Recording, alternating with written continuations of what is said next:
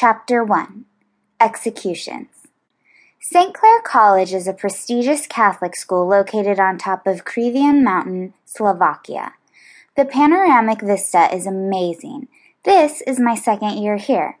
I'm going to be nineteen years old next Tuesday. I can't wait to see the birthday presents my parents are sending me this year. Today, April sixth, nineteen sixty-three, our history teacher, Sister Luciana, talked about what happened in nineteen forty-three. She said German soldiers forced Jewish residents from Ghetto B, located in Poland, into the streets. In the turmoil, many residents were stepped on by accident.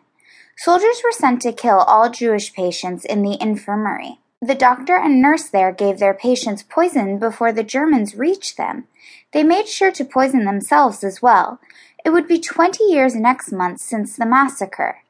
After the class ended, my best Slovakian friends and I walked together as usual. We are like brothers and sisters. Edvard is nineteen years old. He is the brains of the group and also our leader. Students refer to him as trustworthy, smart, and a good friend.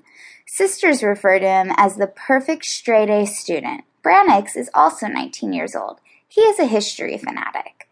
Miska is twenty years old. He is the clown of the group. Christoph is eighteen years old. He is good at stealing things from the sisters, just because he can. Catherine is also eighteen years old.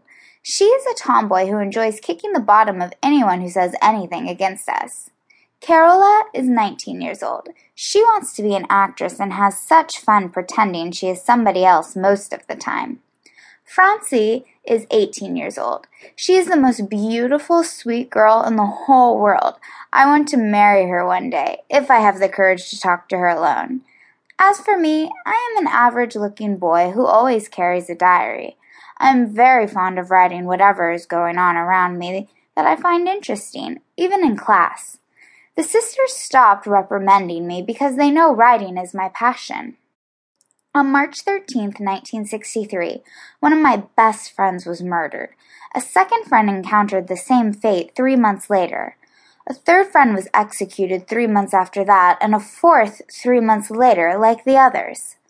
All of them were shot twice in the back of the head, execution style, inside an ancient catacomb that was already in Cruthian Mountain when the college was founded.